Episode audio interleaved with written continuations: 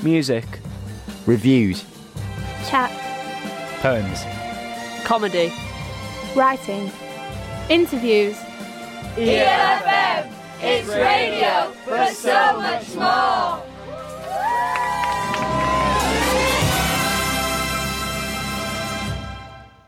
Hello and welcome to Red Kite at East Leeds FM. Seren, can you tell us more?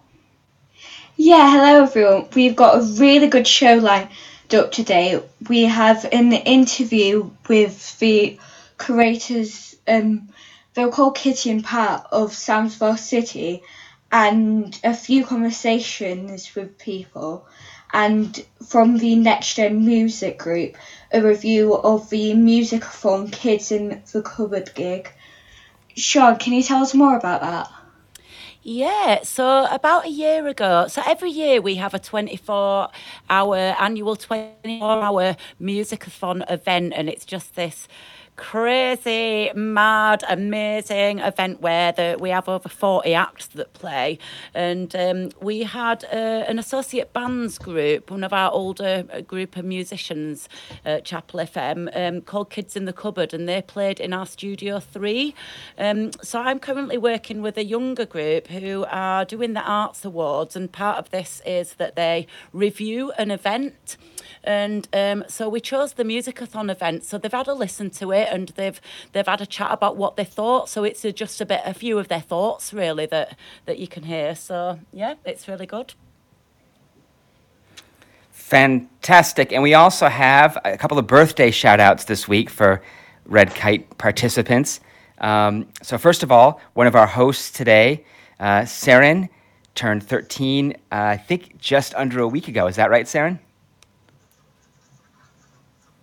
Yeah, I did, thanks. And how did you celebrate your birthday? Um, not by doing much, but my aunt came round who's in our support bubble and we had a very small party. Ah, that's good. Good, good. Well, and hopefully, hopefully you can have a makeup birthday in the next few months. I guess we're all going to find out on Monday more more news about how lockdown is maybe changing or maybe not. We also have a second birthday. Is that right, Sean? One of your Yes, happy birthday to Gian Luigi, our youngest Next Gen Music member who has just turned 12. So, yeah, happy birthday, Gian Luigi. Brilliant. So, do we have, let's see, more more to share about what's coming up on the show today? Anything else people want to add? Uh, yeah, so next up is an interview with uh, the curators of Sounds of Our City, which is an online expedition which my group, the Next Gen Foundation, have been looking at. And so I hope that you'll enjoy listening to that.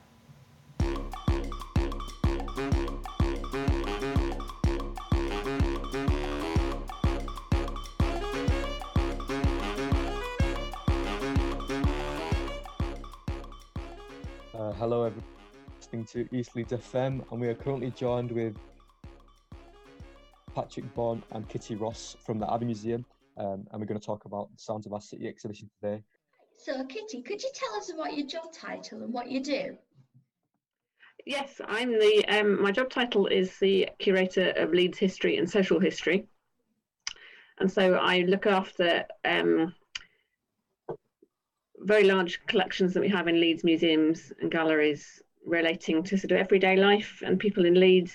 Um, from over 200, 300 years right up to the present day. Um, so it's a really varied collection and it's a really interesting job. Yeah, same question as Ellie, but like, what what's your job title and what is it that you actually do? Okay, so um, my job title um, is Assistant Community Curator. Um, and like Kitty, I work at Abbey House Museum and also across the road at Kirkstall Abbey and my job's quite varied really. Like like kitty i do put on uh, some exhibitions um, but it's about engaging people with our collections uh, people that might not normally be interested normally think about coming into a museum um, and sort of going out to people teaching them about our objects and our collections but also um, like Kitty says, for this exhibition, um, I interviewed people. I asked them if they had anything they wanted uh, to put into the exhibition, trying to um, involve people really uh, and and broaden uh, broaden our appeal, I guess. Um, as, a, as an institution, people who might not have, thought of coming through our doors uh, before. What is it that you do in the Sounds of the City exhibition? Okay, so that's a really good question. In this exhibition, um, as Kitty said, we we've got uh, a base of collections, lots and lots of things uh, in the collections, but we were thinking about how we could engage people um, a bit more and get them to contribute to the exhibition. So we looked at three ways really. Um, the first one was we got people to send in lots of photographs um, of places they've been to see bands um, or music performed live across the city. So we got lots of really interesting digital photographs that we could then display going back from the 1960s up to the present day. Um, and then we also um, got some more objects uh, loaned in, uh, things to do with uh, concerts that were held at Roundhay Park, for example, and things like um, platinum discs. We even got a ukulele somebody um, actually gave us for the collections that was played on uh, for the learning to play section and lots of really interesting things like a sign from a record shop called Jumbo Records um, that was uh, loaned in that hung above a shop in Leeds for about 40 years. And then I also went out and interviewed lots of different people uh, about their roles in Leeds music over the years. So we started uh, by looking at record shops um, and focusing on people who had owned record shops like Jumbo in Leeds and Crash Records. And we looked a bit at songwriting. I uh, interviewed somebody who wrote uh, records for Corinne Bailey Rae. Um, also for uh, street music, we talked to a busker. We talked to people that wrote lots of fanzines, um, people that talked about different eras of music, like 1980s music and 1960s music, uh, and dance music as well. So um, it was a it was a few things, um, and just ways of of trying to engage engage people really with the exhibition um, in in different ways.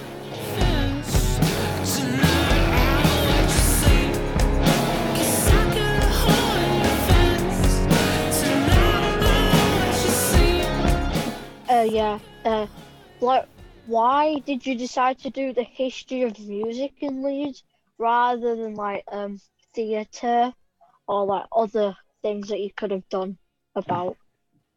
Well, that's a really good, question. Well, each year we try and find a different theme um, to do an exhibition. So um, we hadn't done um, an exhibition just about music for quite a while. Um, and we had done in 2012 around the Olympics, we did an exhibition called Performance, which looked more generally at sport, theatre, music, and the arts. Um, so we had a very small section in, on music there. Um, but yeah, I think we just thought it was a, a good time to to look at this. Um, and one of my colleagues, uh, who's not here, but another of um, our community team, um, Marek Romanishin, has for a long time been trying to build up our collections around um, the sort of Leeds music, um, make them more contemporary. He's done things like a big collecting project at um, the Leeds Festival over several years, um, and working with different genres of music in Leeds. Um, he's working with sort of the goth scene, um, hip hop scene, and that sort of thing to sort of make sure that we have representative collections uh, around those and actually working with people in those industries. So um, he'd been building up quite a lot of um, collections, some of which he'd put on in sort of specialist displays at the City Museum for a month or two um, around, you know, something like hip hop or, or the goth scene that he'd done recently, for instance.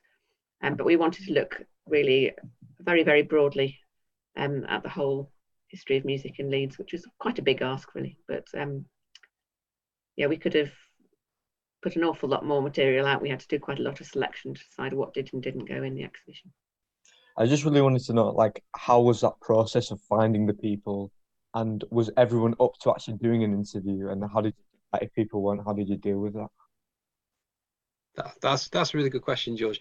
Um, yeah, so it, the the the selection of the interviews um, was kind of we we were thinking about what what are the what are the obvious sort of gaps really, and and what are the different um, uh, sort of occupations, I guess, that people are involved in. Um, so we did do quite a lot of reaching out to people on an on an individual basis, and um, and more or less everybody was up, up for being interviewed. I would I would say. Uh, sometimes it was just working out the logistics of, of, of how how we we do that. Um, so we started with the the record shop owners, and Hunter Smith was one of the first ones. He was interviewed by myself and a, and a placement, Emily, um, about, um, and, and, really it was Emily that did the interview on that, and the same with Ian from from Crash Records. And then they put us in touch uh, with a lady called Madeline Ackroyd, who'd worked in balances for a lot of years. Um, some sometimes it was contact, sometimes it was people coming forward. Like we had a, a really interesting uh, young man called Alex, who was a, a, busker, but he was also in a band called the ten moors and he um, he had a lot to say about what it was like busking and and uh, that kind of culture as well. Um, but the, the process was quite was quite um, straightforward, really. Once we'd um, sort of got in touch with them to to ask them the questions and they were happy to sort of sit sit down with us for 40 minutes 45 minutes and talk. And then we edited those down into shorter uh, interviews of about six minutes. Um, but there was only one or two people i couldn't really get in touch with.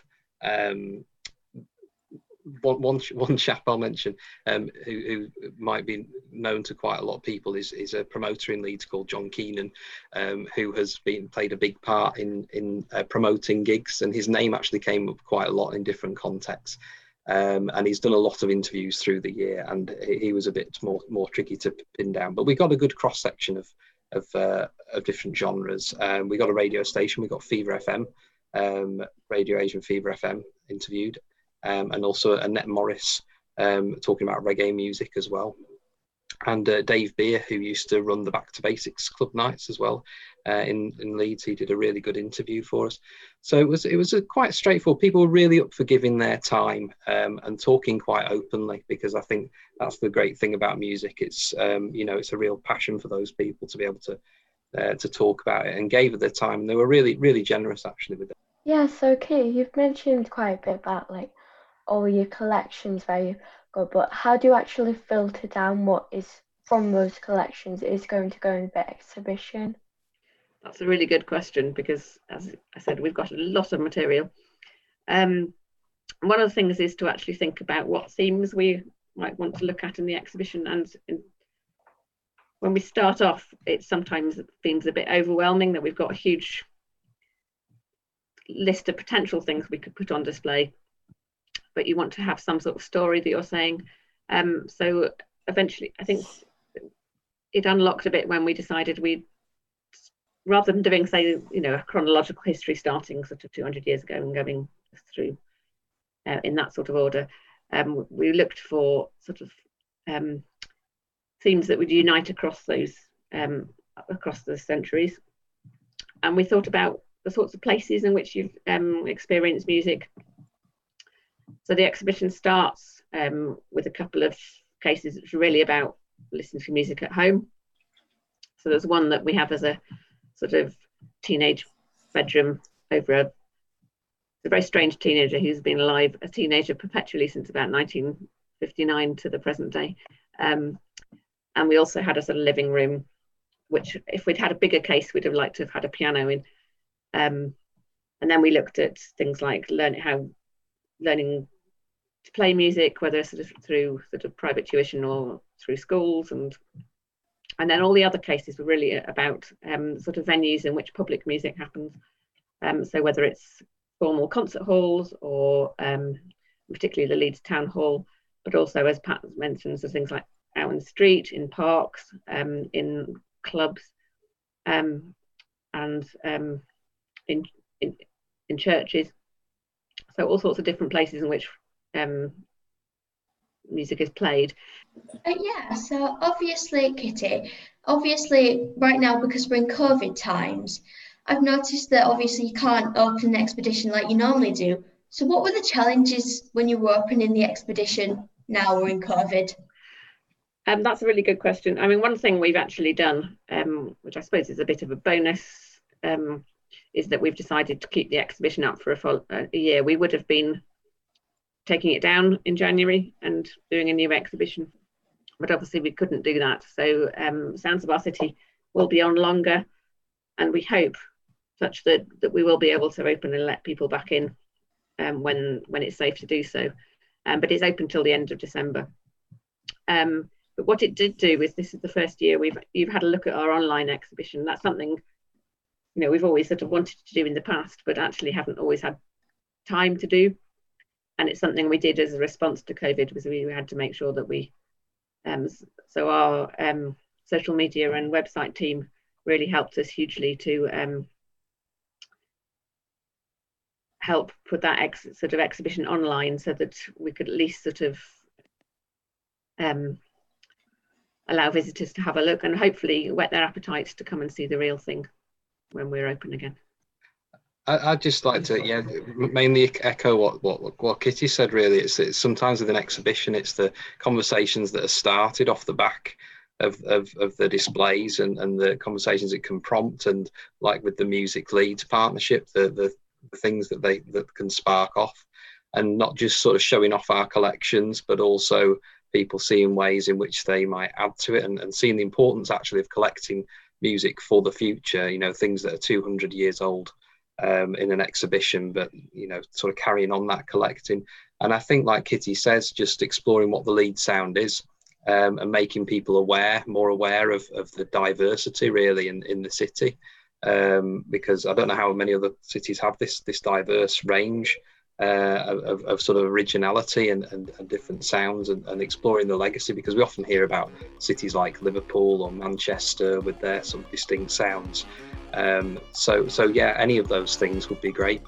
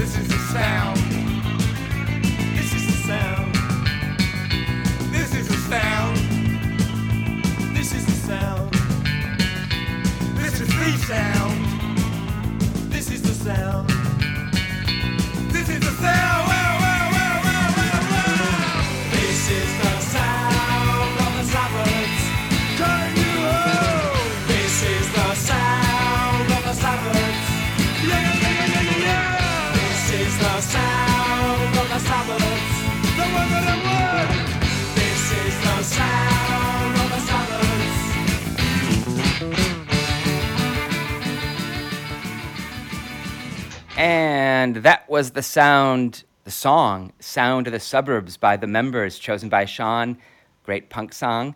And following up on the interview we just heard before that with the Next Gen Foundation group about the sounds of our city uh, museum project, gathering up sounds of our city. And now we have coming up next the sounds of Lanre. Lanre Adelier is with us, and Lanre is a longtime Chapel FM former young person, next gen broadcaster, all around Renaissance man, and now telling us about a couple of amazing new projects that he's been involved with and heading off on new adventures. So, first, welcome to the show, Lanre. welcome to the show, Lanre, or maybe not. Lanre, Lanre, is Lanre there?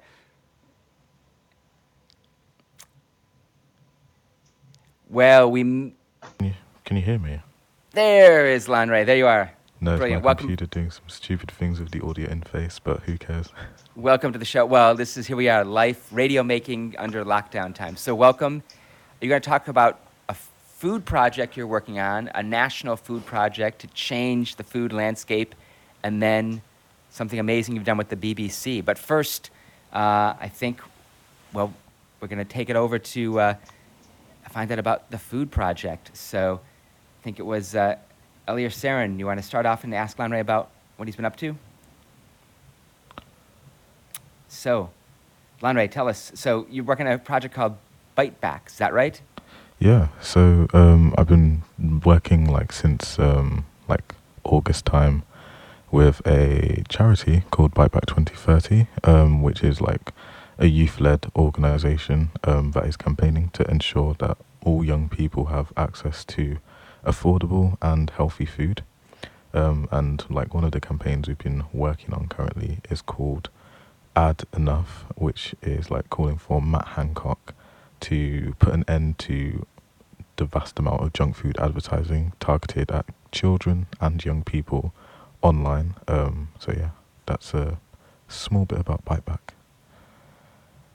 Hmm. So, we're opening up to questions from any of our participants. So, jump in if you've got a question here for Lanre. Yeah, so what uh, do you hope that this project will have an impact on both the country and the, and the children? Well, yeah, definitely, because um, junk food marketing is um, something that I don't think many people are aware um, that it's happening because it's like they use so many different tactics to um, kind of reel children and young people in. So um, it's like all about making sure that um, like people like Matt Hancock and the government are actively like listening to us and what we have to say to kind of make a change for children's future to come and to co- also kind of tackle child obesity as well in the in the process. And how did you. Oh, go ahead. I think it's great what you're doing, Lanre, there, because I think you just you just made me think there they had the sugar tax and everything, didn't they? But it's um, it's no use having a sugar tax without when when you're actually advertising the food as well. So, um, I mean, what do you think about that? Do you think that they they would have a tax on on um, junk food, or do you think they should just stop advertising it altogether, f- full stop? I feel sorry. I feel they should limit the amount of advertising that's online for junk food in particular. Yeah. Um, because like all um, all like junk food um, like fast food restaurants have have something healthy on their menu that they can advertise. So why are they not advertising that, but instead they're kind of ha- advertising hamburgers and all these type of stuff. So it's like they can choose to um, make the right change, which can influence like younger people to um, like eat healthily, or they can just kind of steer them into like eating junk food. Um, which what we're not trying to say is that people should stop eating junk food altogether. Like, like that's not what we're saying, but we're trying to say that it should like be consumed in like considerable amounts, if that makes sense. Yeah, everything in moderation. Mm. Yeah. Yeah, yeah, very much. And how did you get how did you get involved in this project? Did they come to you? Did you seek them out? So I think first and foremost, um, like obviously through being an MYP, um, like we had an like someone who was um MYP for Leicester kind of tell us about this organisation that he was working with, um, to kind of open the floor to a youth leaders program which they ran in August, and then from August time we ran we um like participated in that project, and it was like good, and then um they opened the floor to join the youth board, so I applied to join the youth board, and now I'm on the youth board, and like now we kind of steer the vision of um, like Bite Back 2030 as a whole. Um, so they work with like other amazing organizations um, to kind of do more work around like this space. Ah, great. And I'm curious, either Sarah or Ellie or George or anybody else, do you feel like you get a lot of bombarding from things of junk food advertisement coming through, like on your phone or social media, or or not so much? Anyone's anyone have thoughts on that? It Yeah, seems like.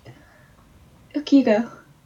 Um, well, yeah, really. If you think about it, it's hard to avoid because these companies have been, well, companies are paying for their junk food advertisements to to go, and obviously, because now personalised advertisements are a thing, they can obviously know if you're a young person or not. So then it, you're just getting bombarded with them, to be honest.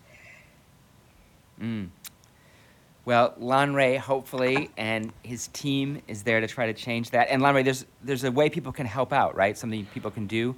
Yes. Um, so if you um, if you like if you're supporting what you're hearing and you like want to kind of help the mission to like protect child health, if you go over to www.biteback2030.com, you can sign the open letter to Matt Hancock to protect child health um, because millions are being spent on junk food um, to have a starring role in young people's minds and it's deeply damaging our health. So head over to www.biteback2030.com.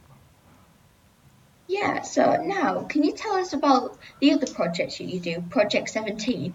Uh, so Project 17 um, was a radio um, special that I did with um, the BBC World Service back before um, the end of last year. Um, it was looking at the 17, I always get this wrong, 17 Sustainable Development Goals set by the UN, and I was hosting the first episode, which was about poverty, and we were looking at poverty in the UK, um, and more specifically in East Leeds, and how and if um, the UK government are on track to eradicating poverty by 2030. I should add, add by actually. Do we, do we think that they will actually reach that goal or anywhere near? Well, after speaking to Chris Dyson, just from literally stones throw distance from Chapel, um, He's a head teacher at one of the schools nearby, yeah, at Parklands. and um, I, I had a lovely conversation with him about like how um, like austerity has kind of affected his children in his school. And I remember one thing he said um, was he phoned um, a child. He phoned a child, um, and he said he asked why and you coming to school, and he said because it was his sister's turn to wear the shoes that day. And I said to myself, like, how can that happen in a country like the U- UK? So currently, I don't think 2030 is a goal. Uh, I don't think they're going to reach a 2030 goal to end Mm. poverty when something like that's happening. Yeah. There's such a gap between rich and poor, isn't there? It's really, it's sad. It is. I think George, were you going to ask a question about Lanre's BBC career? Uh, yeah, I wanted to ask more about the BBC, and I wanted to ask what what was it like working with the BBC, and how was that process like recording the episode? Like, was it online, or did you go into a studio or something like that?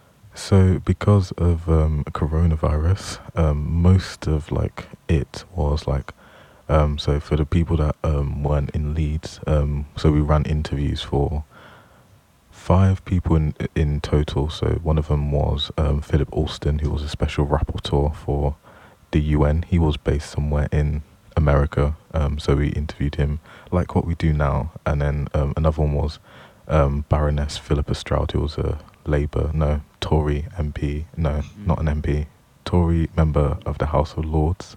Mhm. Um, so that was also done online. But then there was other interviews um, that we did like socially distanced in person. Um, so I, w- I went over to Parklands Primary School to to interview Chris Dyson. I went over to Catch in Hare Hills to interview Shaquila, and then I also went for a lovely walk in the Leeds town centre um, to talk to someone in my youth council called Evie, like about um, like austerity. So I think working with them was brilliant, and then kind of also to have like the support of my own school's radio station, Roundtable Radio, little plug there, um, to like kind of also record in like a studio grade environment. Fantastic. What people's rea- Oh, go ahead. Yeah, thanks. I was just wondering what people what people's reactions been to it.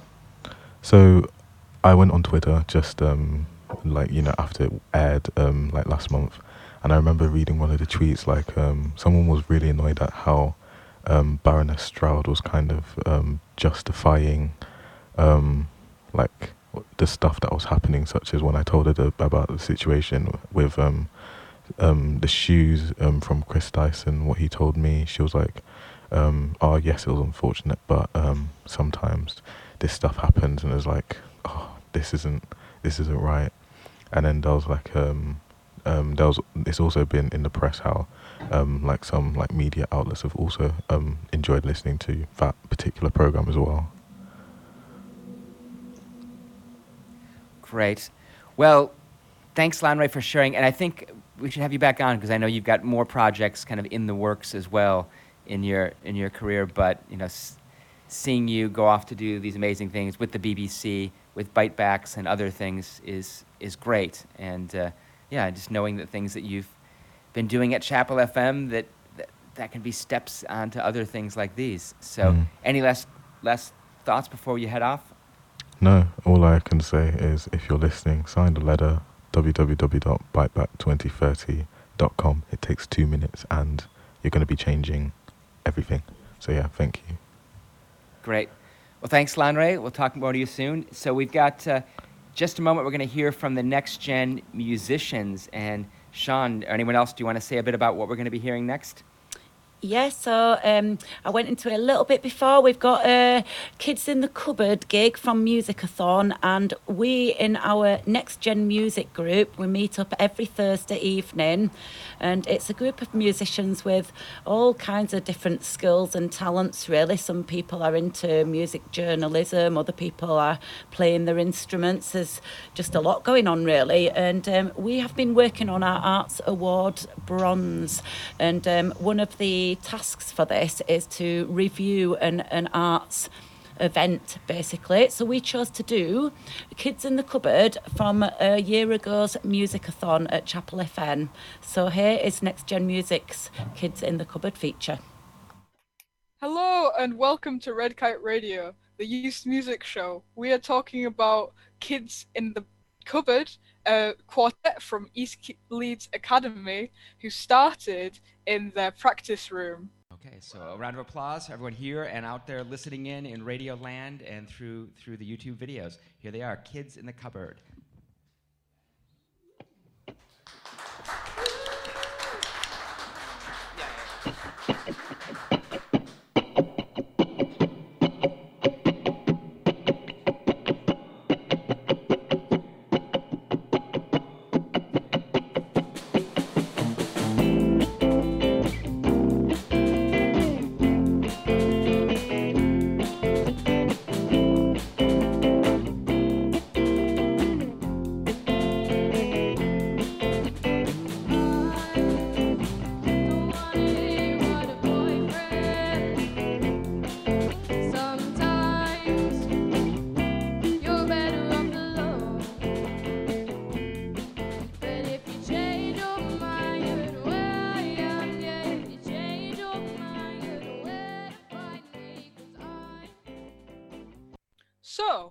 We all think about the gig?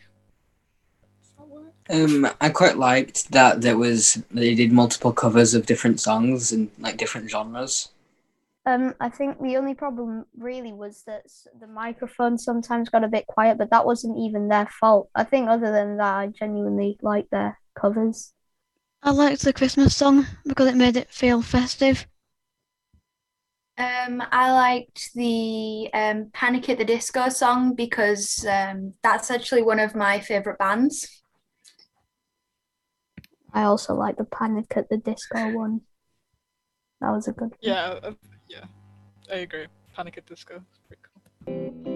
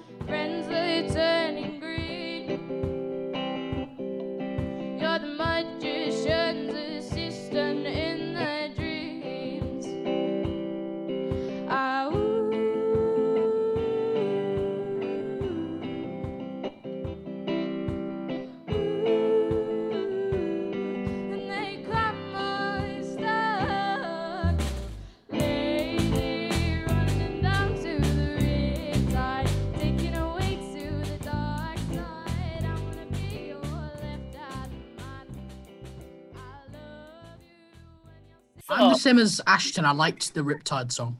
They played it how it was meant to be played with like an acoustic guitar and vocals. It was nice. Yeah, follow on from Luigi. Yeah, they were all great instrumentalists. They were competent at. Is that the word? Instrumentalists. Yep. And they were competent at their instrument. They didn't like. I didn't hear any fret buzz or anything. It would be nice to have seen an original uh, song from them that they composed and wrote because it would show more of their skill off and as writers, composers, and to work as an ensemble um, in like together and see how that flows because you can just piece them together with the cover. But the covers were like quite good. They didn't like stray so heavily from the song, but they still felt original.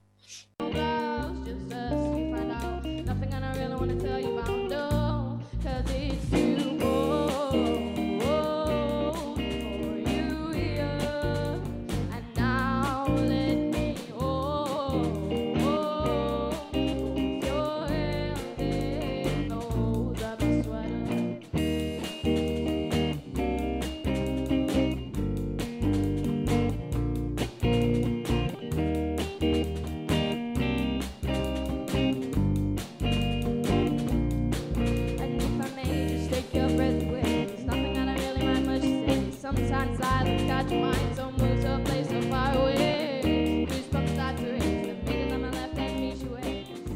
Then I watch your face, finger on your love the taste. What I've learned is that showmanship is not just about making music, but showmanship and how you interact with the crowd is just as important for getting the public opinion of your high.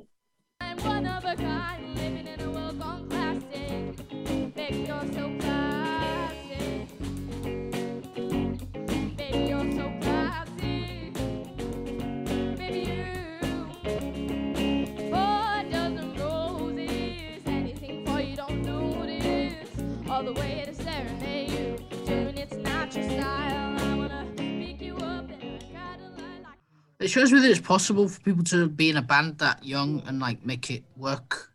So yeah, it's kind of inspirational. Uh, a lot of audiences will prefer interactions that are com- comfortable and relaxed and feel inclusive. I've learned that if you go wrong, you can recover it.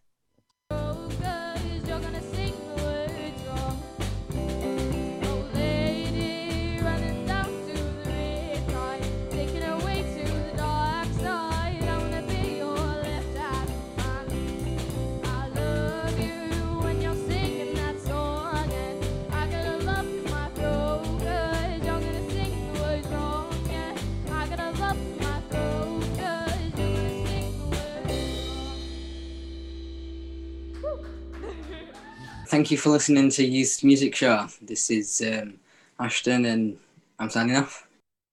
The spirit climbs my spine to the brain, following the railroad tracks down again. I needed space with soul, maybe we can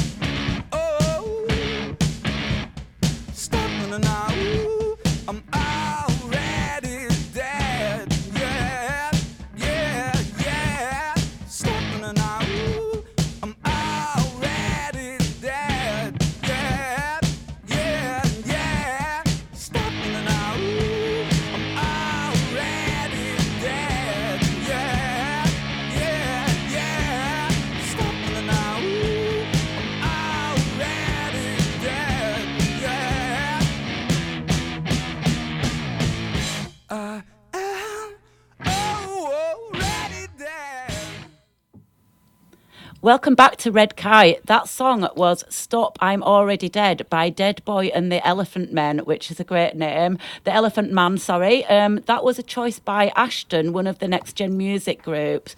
Um, yeah, I really love it. It sounds a bit like Nirvana, kind of reminds me of my youth. So the singer sounds a bit like Kurt Cobain. So yeah, check them out. They're really good. Uh, Um, over to Tony. Great stuff. Well, we've had a great show so far. You're listening to Red Kite here at East Leeds FM. Uh, we heard a feature about the Sounds of Our City museum exhibit, taking you around uh, Leeds acoustic spaces and treasures. Uh, we had a good discussion with Lanre Adelier, one of our former broadcasters, who's off to fame and fortune with the BBC and other projects. And that was just the Next Gen Musicians talking about uh, doing a music review of Kids in the Cupboard. And now we're very glad to welcome to the show from Leeds Playhouse, Gemma Woffenden, to talk about a great project that anyone listening can get involved in. So, hello, Gemma. How are you? Hello, good evening. Nice, thanks for having me. Yes, welcome to our luxurious virtual radio studio. We're It's spread cool. across Leeds. What part of Leeds are you are you calling in from? I'm currently sat in my front room in Chapel Allerton. Brilliant. Well, I'm over here in Headingley. Elliot's in Seacroft doing tech. Sean, you're Headingley Way. is that also right? in still? Headingley, so we're fairly near each other, yeah. Brilliant. We just had Sarah and Ellie and George and others on from various parts of Leeds as well. Um, and this next project, though, I think is something that's of interest to anybody in the Leeds area, something called Can You Hear Me? Is that right? Can you Mm. tell us a bit about Can You Hear Me, Gemma? Yeah, of course. I'd love to tell you about it. I feel like Can You Hear Me is a perfect project for any young people listening to the show because it's all about audio. Um, so, Can You Hear Me is a WhatsApp broadcast. So, not a group, it's a broadcast. Which means that um, people can't see your details or your number, so you can just you can listen in. And each week we broadcast an audio note from an industry professional. So we've um, teamed up with lots of different theatre directors, actors, um, beatboxers, and they're sending audio notes out one one a week on a Monday evening um, with some thoughts and an invitation for you to respond. And it's for young people aged 13 to 25. And we're hoping that um, if people sign up through the Playhouse website, that we'll hear from lots of young people. And the idea is it's a way for people to stay connected while we're um, socially isolated. And it's also a project that it means you don't have to be on Zoom. It's very different because you can have the audio note in your pocket, listen to it when you want to, and respond if you want to. But you don't have to. You can just listen and enjoy listening to other young people um, responding to the audio notes from the professionals. Well, and it's an amazing list of professionals. So well, uh, maybe you, you can share some of the artists who are taking part in it. Some of them will probably be familiar to Chapel FM audiences because I think a few of them have been involved in the past. Um, Sean, when you were an up and coming, you know, musician, the, the idea of like getting being able to hear from the experience from you know veteran artists, Mm. musicians, how how important was that for you in your early early musical experiences? Well, I think it's really important. I think it's really important to take your inspiration from from these people because I mean, creativity doesn't happen in a vacuum, you know, and there's lots of things gone on before you that you can take things from, and um, and um, you know, you don't have to do it the same way as as them, but um, certainly there's a lot of advice to be taken there, and yeah, just don't think that you have to do it in a vacuum on your own because I, I really find creativity is a very um, kind of process that you do with other people and from other people. So yeah, I think it's really important. Mm. I think um I think uh, like collaboration is so important. You know, if young people can understand about collaborating, like we've been so lucky in during lockdown that the Playhouse has had so many projects where we can collaborate with local artists, and that you know that for me as a theatre director, that's what I'm missing. I'm missing being able to work with other people. So we've had to find ways to bring people together to be creative, and collaboration is yeah, is definitely what it's all about. Mm. Would you say that you would, when we're out of lockdown, actually use any of these kind of new ways of doing Mm. things um, alongside the face to face? Would you find that actually it helps you reach out to a wider audience in a way, or would you are you just keen to go back to how things were? Um, it's a great, it's a brilliant question. I feel like myself and everybody in the Playhouse Connect team has really looked for different ways to communicate with people and join people together. And actually, we've we've learnt lots of new skills and encouraging participants and people in the community to learn new skills. Um, this WhatsApp broadcast, I think, is brilliant um, because if you're a young person who can't be somewhere at a certain time because you maybe have caring responsibilities or you don't have access to a laptop, or maybe you don't have the confidence to walk inside a theatre yet, um, projects like this and technology like this that we're using can sort of just build confidence and give you an insight into the industry from a place that feels a bit safer for you. So I I love an audio note. Anyone who knows me, I love to WhatsApp. I'm I'm dyslexic, so actually being able to talk a lot is really helpful to me. So I will definitely be looking to use something like a broadcast again. Definitely, yeah. Ah, great. And how did that the artists involved? How did you how did you choose them? Well, um, the Playhouse works with a range of different artists who are at different points in their careers. Um, I think for me, this was an opportunity to work with people maybe that I'd wanted to work with.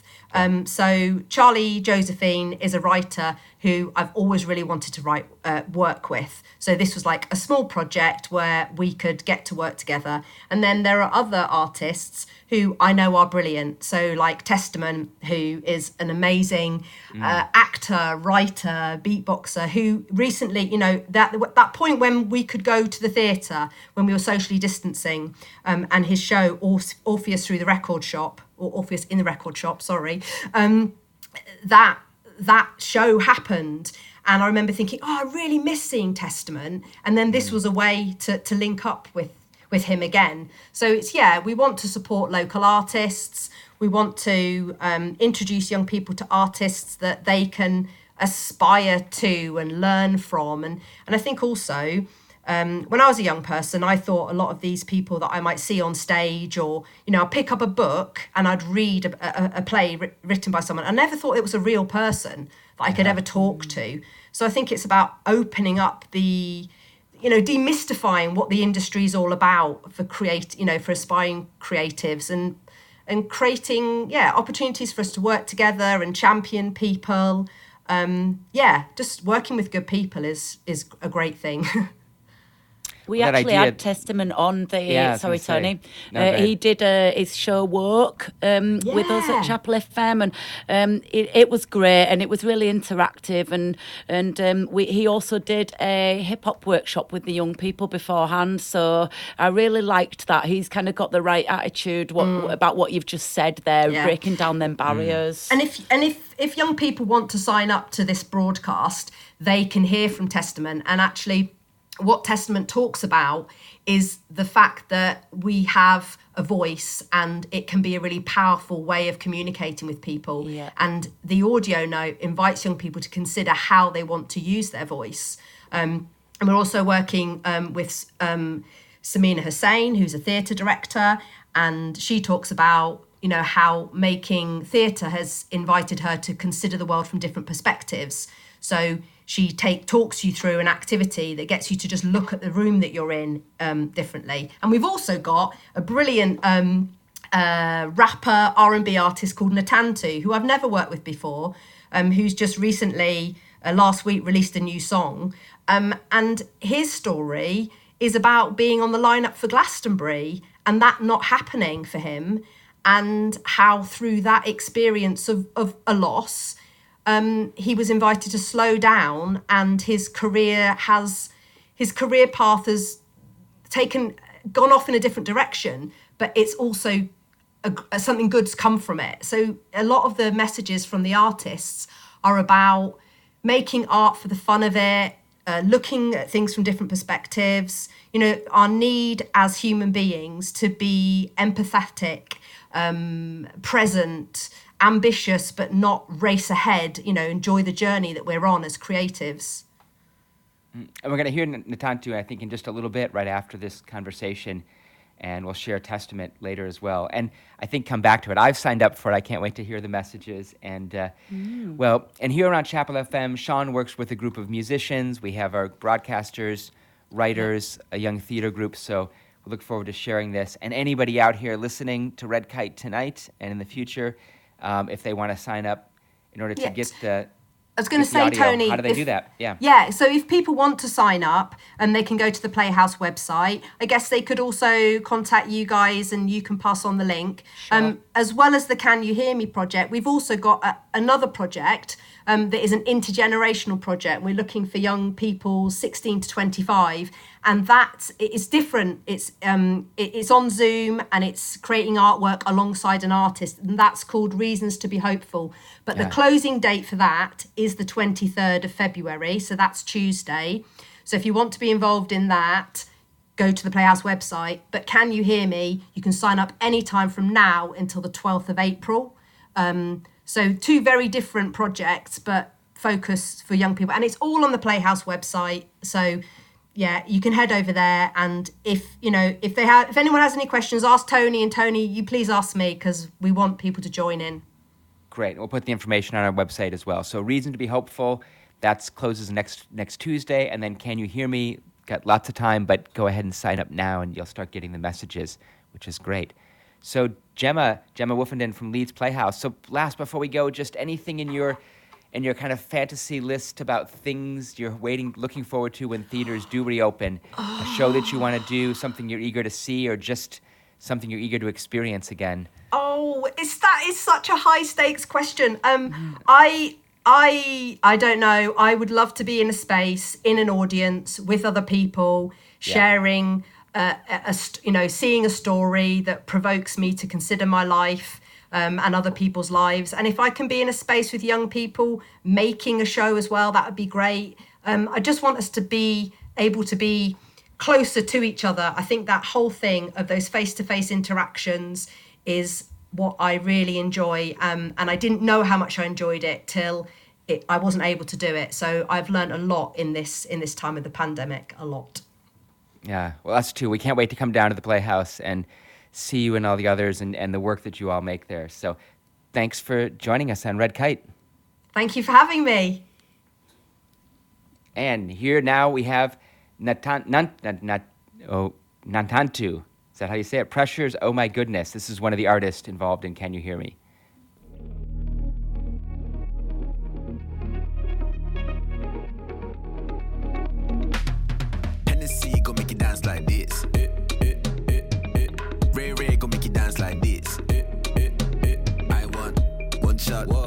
Shot, whoa. Please don't give me too much peer pressure, make you dance like this.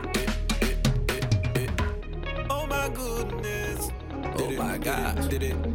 Okay, okay. Fill my cup, baby, no chase. Body air like a plane. Bend your back like Beyonce.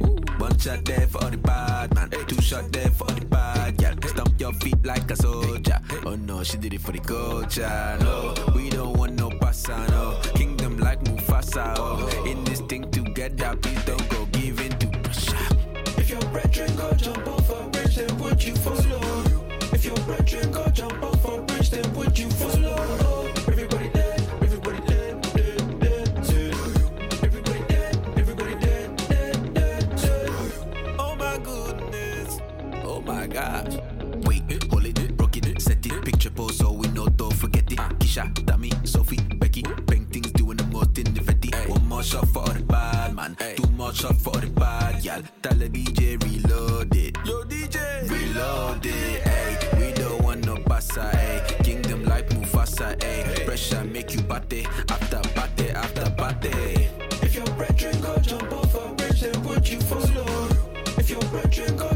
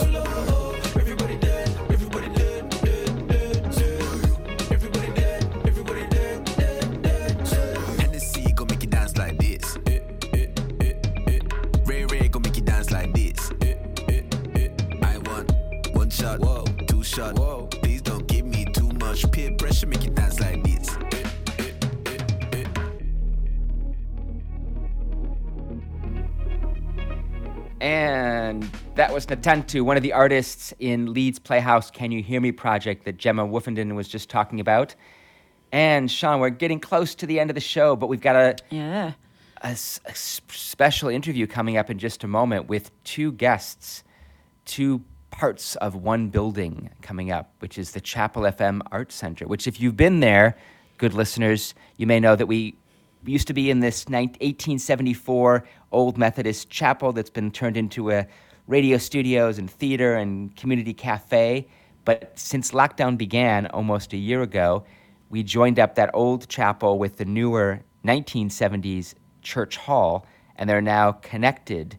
Um, and hopefully, someday in the not too distant future, all of you listeners and people in the community will be able to come in and see the new space. But Sean, you've been there a couple times during lockdown, right? Yeah, yeah. So I came in for a couple of uh, team meetings. Well, some of it was on Zoom and some was in face to face.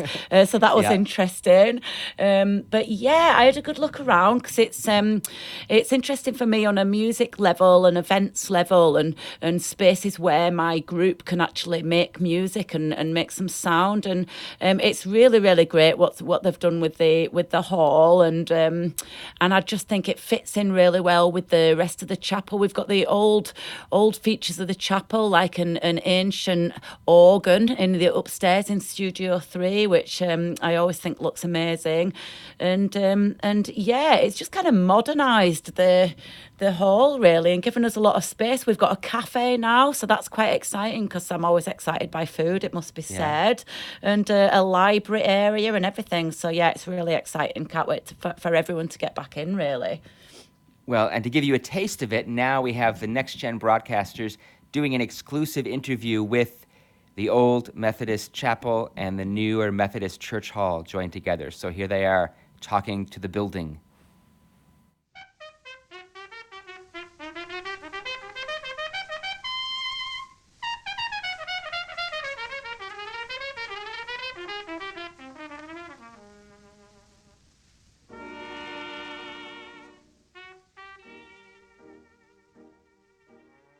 Welcome back to Red Kite Radio. I am Sam and I'm joined here with Tony, Jake, and Harry, and two very special guests. Not really people, I think, more objects. We've got the chapel from the 1870s, and we've got the city hall from the from the 1970s, and we're just going to be asking them a few questions. We haven't been around. None of us have really been there. A few of us have popped in a little bit here and there just to sort out some practical bits, but all the rest of us human beings haven't been there. So, how, how are you feeling in this past year of lockdown and people being away? Well, I could do with a very good dust. Me, me too. Actually, yeah, it's a bit, and uh, especially as the builders left such a lot of mess as oh, well. Oh, they did. And I just, do- I just don't feel wanted at the minute. You know, I, I, and I need to relate to people. You know, Age of Aquarius and all that sort of thing. You know. I did miss everybody, and I did miss all the creativity, the coming and going. Um, but then it got a bit dull. It was nice to have a rest, and then it just got really dull, didn't it, Lo? What is your opinion on the idea of a 21st century group of radio producers taking over what is essentially an ancient, uh, 1800s religious building? Well, I have to say, at first, I was a bit disappointed. I'd got used to people coming in to worship and singing hymns and things, and I got used to how regular that they used to come in. I mean, and you knew where you were with a religious crowd. They'd be in on a Sunday, and you'd have the rest of the week more or less to just relax and prepare for the next weekend. But when we got took over by these radio enthusiasts, well, I didn't really know what radio was. I thought it was something maybe a bit dangerous, you know, talking to things that aren't there. But um, they turned out to be very nice people. They treated me very well and they were full of ideas and enthusiasm and jokes. Thank you.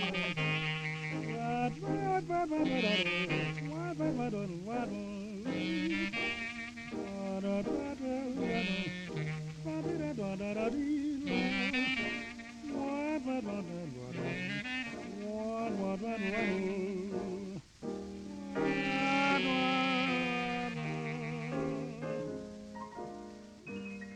think the first couple of times I heard radio, it was it frightened me to be honest. I mean, you just have people wearing strange ears, um, talking into these big fluffy things, and then sounds coming from other places. It was, and the music. I've never heard music like that before. So, oh, it, it, it made me So, seeing as you guys just been, you know, spectators essentially to the the human world, how does it feel to finally be able to, you know, get your thoughts out and interact with us? Well, well, I never felt entirely a spectator, to be honest. I felt our as much part of the body um, of work as anything else. Because remember, um, uh, right back to biblical times, the church was described as a body of people. So when, uh, uh, as I was a church, I felt part of that body. Uh, maybe not the heads, hands, or the feet. Um, probably more the sort of armpit or um, the, the piece of skin at the nape of the neck or something like that. But I very much felt part of the body of what was going out at all times. And I think m- my structure, particularly the innovative use of asbestos in my construction, really sort of contributed to having a sort of up to date feel to things, you know, a very 70s feel to things. Because lest we forget, um, uh, many people still live in the 1970s, both politically and uh, musically.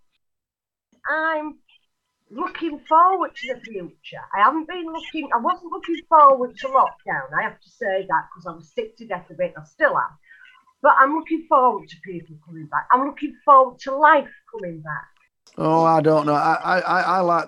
To be honest, I'm, I'm getting quite used to all the quiet. You know, I, I mean, one thing we don't have, we don't have none of that plastic litter. Uh, and you know, we never had that in the seventies. We had good old fashioned paper litter. None of your plastic rubbish. You seem you seem to be mourning a lot at each other. Is there anything you like about each other? Well, I like his eating. Well, I mean, uh, uh, don't mistake this for mourning. This is the basis of most um, adult relationships in the 1970s. Don't forget. I suppose it keeps me company. It's nice to have company, and it's nice that we make. I suppose it's like a marriage, really.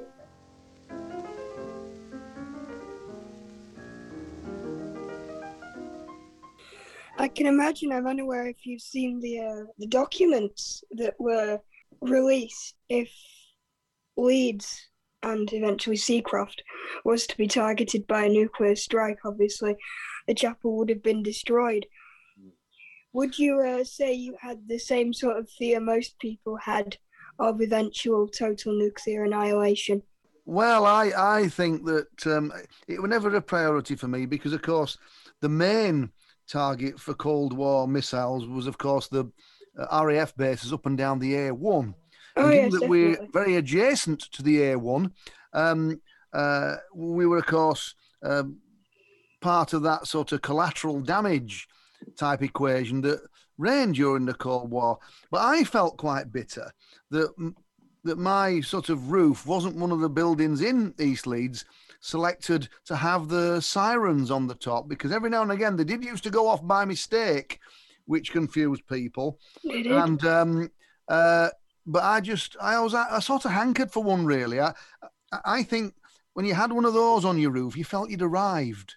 You know, you felt you'd arrived. I have to say, I'm glad we didn't get one because I would have just been a bag of nerves, just waiting for it to go off constantly and worried that it'd go off for the wrong reason or it wouldn't go off when it was needed. So I'm really glad we didn't get one. Oh, but don't going worry. back a bit further, I remember the First World War, the Second World War, and to be honest, they were scarier than the Cold War because it actually was raining bombs in those times. Um, not all the time, but you were aware that you were in a war then, and any minute you could have been smashed to pieces. And who knows whether they'd have bothered to rebuild me. It did get to the point where I just thought, "Do you know what? Forget it. I'm going to live every day as if it's my last day because one day I'll be right. I'll get blown to smithereens. And what's the use in just spending your time worrying about it? Just get on with it. Enjoy what time you've got left.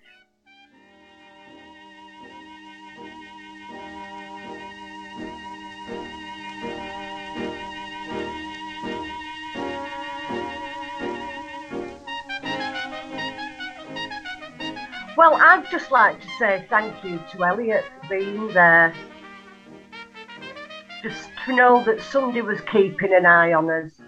Um, if if we'd have burnt down, you know, or if there'd have been vandalism or something, um, just to know that at least one person would be there to look out for us and sort things out for us. That was reassuring during lockdown, yeah. Yeah, um, I mean, I always look on mine and Elliot's relationship as similar to that between a man and his dog, but both of each of us thinks the other one's the dog. Yeah, but um, Elliot's right. He's the man and you're the dog. Do you have a piece of music you'd like to share with us? Especially for Harry, we want him to go look up at a, a lesser known 70s hit, um, which was by one of my favourite 70s bands, XTC, Living Through Another Cuba. Oh, that was lovely. Yes, I liked that as well. Yeah. Thank you, thank you. 1870s Methodist Church Hall, now Chapel FM, and That's right. 1970s Church Hall joined together at long last, and we're excited to come back and see you, be there in person. Thank you, Harry. Thanks, Jake, Sam, Harrison, others who joined us earlier, and Elliot, as usual, for doing all the tech behind the scenes. Thank you, everybody. Thank you. See you later.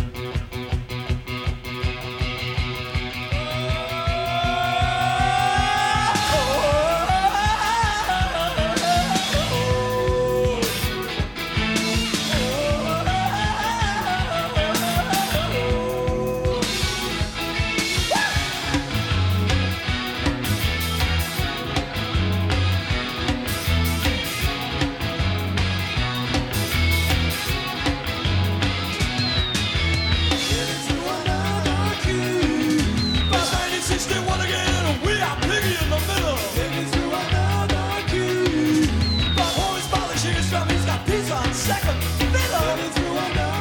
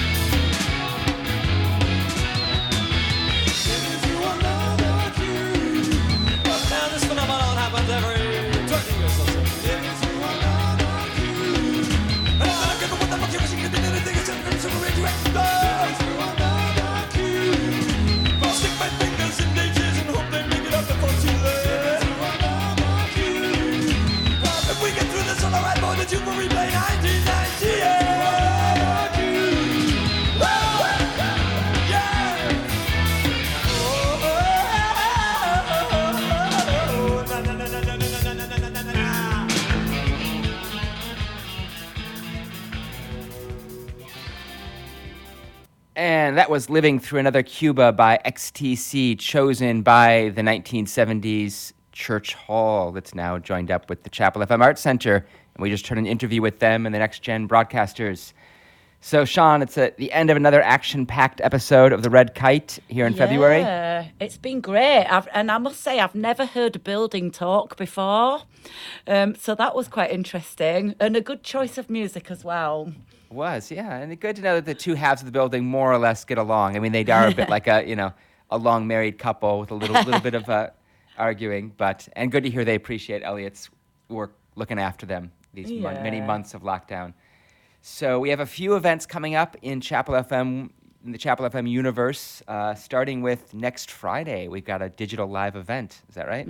Mm, so we got we have the return of our open mic night. So we used to do an open mic night at the well, yeah, the same the last Friday of every month uh, when we were in the building, and um, it was quite sad when we had lockdown that we couldn't do that anymore because we had a lot of people in playing all sorts of different music, all kind of different shows, spoken word, um, anything goes really. Uh, so we're really excited to have our open mic night again, um, albeit digitally. Um, so we still are calling out for people to to come and show their skills. Um, if you would like to come and do our open mic night, if you just go on our website and um, it'll give you uh, contact details for Elliot, and um, he can do a sound test with you and sort out everything you need. So do get in touch. It'd be great to hear from you. Um, otherwise, tune in and uh, listen to to our acts. It's uh, usually pretty exciting. So there you go. Open mic night on the twenty sixth. So, and I, I just noticed that the last open mic that we did at the chapel was February 28th of last year. So almost exactly a year ago, which was titled, by the way, maybe maybe this was a mistake on our part. The title was the last ever, and then Oh, in wow. parentheses, not really open mic. But thankfully, this Friday will prove that prediction wrong and Yep. bring the open mic mic back. Little did we know it was going to be a, year. We didn't expect that when we Wow, said that, but know. there we are. So anyway, lots more coming up on East Leeds FM over the next few weeks. So stay tuned. All the programs, the Deli, Love the Words, Willie's Nerdy News, Left of Leeds, and many, many more. So just visit the website and you'll find out about all the shows coming up. So yeah, so thanks, Sean, for co-hosting with me. Yeah, thank you. It's been a great show. Thanks for the, the listeners. Yeah, and thanks to to Sarah and Ellie George, Lanre, Gemma, and the others who joined us for the show, and Elliot for doing tech. And now we've got a little bit of music to go out with. Let's see, what do we have here? Um, This is the Goodnight Irene by the Dixie Belles. Um, I chose this one actually. I was looking for Goodnight Irene because it was a good night, goodbye song. Um, Yeah. And these guys came up and, and it's it's really cool actually. Um, they are a Dixieland band of all all female older musicians. Which, um, speaking as a woman, it's kind of harder to get into the music industry, especially as an older musician. Um, so led by Peggy Gilbert at the age of 69. So they they started off in 1974. So this is Goodnight Irene by the Dixie Belles.